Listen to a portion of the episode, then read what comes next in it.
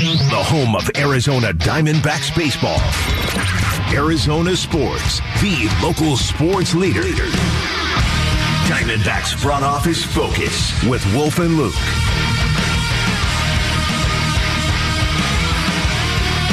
All right, we got D-backs Brewers today at 1240 Chase Field.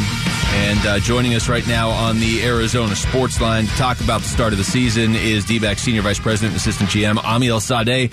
Uh, Amiel, thank you for the time. How's it going? It's going great. How you guys doing? Doing, Doing good, Amiel. We uh, we're we're enjoying this season for a lot of different reasons so far, and, and one of the things that has stood out to me at least is the fact that uh, you're obviously going to lose baseball games over the course of the year, but when so far when you guys have lost, you've responded with a win uh, every time. What what has really stood out to you so far? Uh, yeah, I think that that's a good that's a good point. I mean, there's some resiliency in this team. I think when you when you take a bunch of young players and put them, you know, with no history in the NL West and put them out together, and um, they're they're pretty resilient. They don't they don't know, you know, they haven't been around the team for the last few years, and um, and I think they think, you know, they believe they're going to win. So, um, yeah, I mean, hopefully hopefully today we come back. I mean.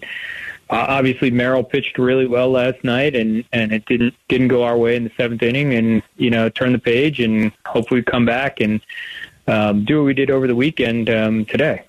Amiel, you know, how do you evaluate the season? Do you break it down into chunks of 20 games or 15 or 10? How do you evaluate the season overall?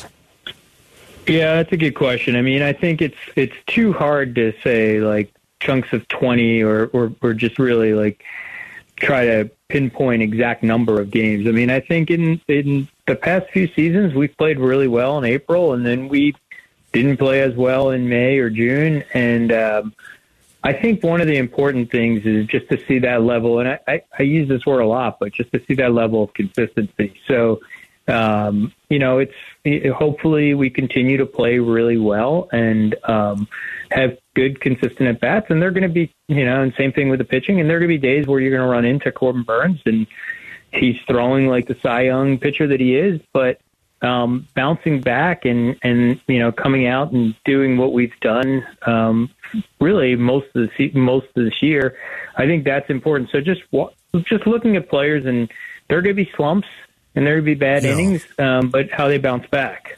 Yeah, you know, Amiel, like I, I think it's important. This is just me watching and looking from the outside in. I think it's important with a lot of these young guys to get off to a good competitive start. You know, to to be a team that can compete. I, I think that's important. Would you agree with that? Yeah, I do. I mean, I think winning early gives them a little bit of a chip on their shoulder and saying like, okay, we we you know we went into LA and we split. We took three or four from LA and like gives them a little bit of confidence too.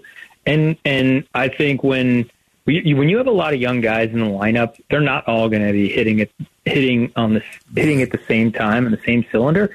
Um, I think one of the things that's really important is that a few of them pick the other two up, right? When when if Jake's not hitting, um, you know, Corbin is. If Corbin's not hitting, Moreno is. If Moreno's not hitting, Thomas is. So like, I think we've seen early on, Perdomo's gotten off to a good start. Moreno's done pretty well.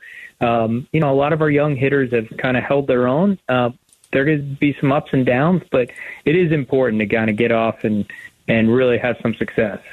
Talking to Amiel Sawdaye, uh, Amiel, one of the guys that that kind of gets almost lost in the shuffle when you talk about this team. Everybody talks about Corbin Carroll and the and the, the new young hitters, or you talk about like a, a vet like uh, Christian Walker. You talk about the pitching. But Josh Rojas is hitting like 400 over the last week, right up there around 370 for the season. I know it's early, but still, he's batting leadoff today. Does he get enough credit in your mind? I mean, what, what do you think of, of what Josh Rojas does for your team? Yeah, I don't think Rojas gets enough credit um, anywhere. I think um, nationally, people don't even uh, don't recognize. I think in um, it, obviously here in Arizona, we we appreciate him, but nationally, I don't think he's appreciated nearly as much as he should be. He is um, he's kind of the the the player that revs our engine. Um, you know, he comes up in every big moment um, when you need him. He's he usually has really good at bats. He's um, he plays the game really well. His defense this year has been excellent. He's we worked really hard on that this off season and in spring training. And then you know I think when we, when we when we need a double, this guy comes up and he ropes a double down the line or into right center, and um, he steals bases. He does everything really well, and he's such a good player. Um, he sets the tone for our offense, and um, and really has started to set the tone for our defense too on the infield. Amiel, I'm not going to ask you who your closer is, okay? I'm just, I'm not going to do that, Amiel. but I am going to ask you, do you like the productivity you've got out of your closer position so far? Yeah, I mean, I think the, most important thing is not who's back there; it's how it's getting done. And so, uh, you know, if we're closing games, that's it. Doesn't matter who's closing games. I know um, some people want to have, and I know Torey's talked about this, like um, it's going to be matchup based, and he's he's shown some of that this year. Um, but it's been it's it's been nice to see the first uh, 12 games that we've come back come out there and we've slammed the door for the most part in almost every game and um, and there's a there's a trust in a lot of the relievers in the back end and and that's important talking to Amiel Sawdaye. Uh, Amiel, nobody was, was worried about Zach Gallen, I don't think, after two starts. I know we talked to Luis Gonzalez and Mike Hayes, and They were like both like, that's the one thing we're not worried about, that he had a couple rough outings. But how great was it to see him go out there and not just be good in his last start, but to be just thoroughly dominant? Yeah, that's always that's always good to see. I mean, I think you know um, when, when you have pitchers that are as elite as Zach and have the, the types of pitches Zach has, that eventually it's going to turn, and it's great to turn early. And and I think just the just seeing him rely on that curveball and getting tons of swings and misses on it, it's really. And you know, and he had the fastball command, and I think like is he, you know there there are days last year where his fastball velo was was touching 96, and he's not there right now. I'm sure he's going to creep his way up, but it, the command is most important. And he's, you know, he's sitting in that 92, 94 range, commanding his fastball, putting it where he wants, and then and then introducing that curveball and cutter and um, and changeup. And you know, he's got so many good pitches. He it's so hard to face. Hitters are hitters are guessing against him. When he throws, when he can command the baseball, he's he's as good of a, as good of a pitcher as anybody in the league. Do you think right now, Amiel, that Torey has embraced the manufacturing of runs to the degree in which we might see this team continue to develop that part of their game? Yeah, I mean, I think it just depends on who's on base, right? Like we look at our lineup, and um, I, I think Torey loves it, loves the ability that anybody on that, any almost anybody in our lineup can run, can steal a base. Um, we have very good um, we have guys that, that are very good at bunting. Um, we, you know, and and so we're not. We've said this all along. We're just not the team that's going to outslug somebody. We're, we're, we we can clip.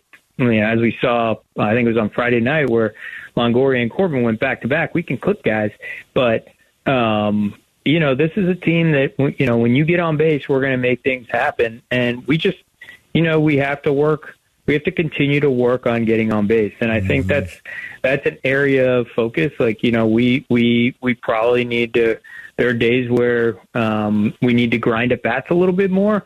Um, but this team offensively they know they're never out of a game because when they get on base they're going to make stuff happen. And then you know like we saw in the padres game the pitchers then are on their heels and that's what we want Torey said last night after the game that he gets uh, kind of nervous in the in the dugout when he has a pitcher throwing a no hitter like Merrill Kelly was, but knowing that pitch count's getting so high, he's going to have to take him out at some point. What, what what is it like for you watching a game like that, where you you know if he keeps going, he's probably going to get pulled with a no hitter, but obviously you don't want him giving up any hits either.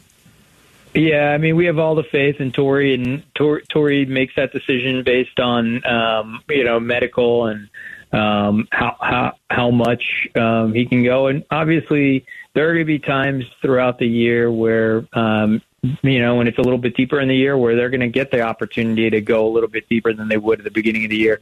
Um, but yeah, I mean you you want him to throw a no hitter, you know it it's it's probably not the right thing for them to do to extend him to 120, 130 pitches this early in the season.